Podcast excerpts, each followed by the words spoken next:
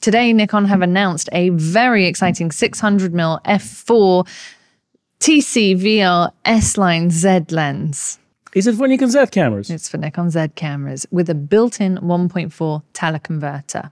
Okay, so let's talk about specifications, price, etc., etc. So first thing that interests me personally is built-in teleconverter. So it's 1.4, so I assume it's 840 mil at 5.6 because it stops it down by one stops. But can you use it with other teleconverters? You can. You can add the ZTC 1.4 or the Z2 times converter on top of using the built-in converter for even longer reach, which is great, I think. Fantastic. And then if you pair it down with the best camera in the world, which is Nikon Z9, which can focus at minus 7 EV now with the new firmware, then that's just going to be a clear winner. It's a dream team.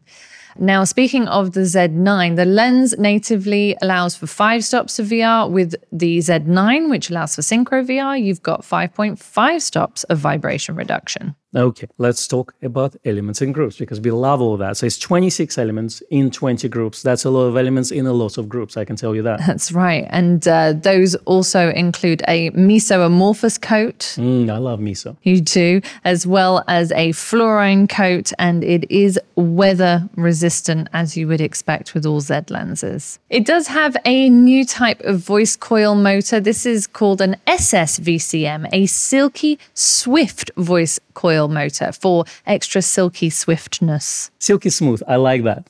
Yes, okay. It's Silky Swift. So it's got a Silky Swift voice coil motor, which is apparently an even heightened version of the voice coil motor that we've seen in some of the other more recent lenses, like the 400 2.8 VR Nikon Z lens. All right, but let's talk about weight. It's apparently three kilograms and 260 grams. Now, if we compare it to F mount version, which is F4 FL. That one weighs 3.8 kilograms. So this one is 3.2. So about 550 grams difference there, which actually I think you will feel when you hand holding it. That's right. And because it is slightly lighter, it is hand holdable. And Nikon have actually shifted the center of gravity on the lens so that it's far more balanced and not too front heavy, which means you can use it both on or off tripod. So very similar to 100 to 400 lens, they implemented there, and it won't put too much pressure on the mount of your camera. Precisely. The minimum focusing distance on this lens is 4.3 meters, while on the 600 f4 F mount version, it's 4.4 meters. So we do get slightly, ever so slightly closer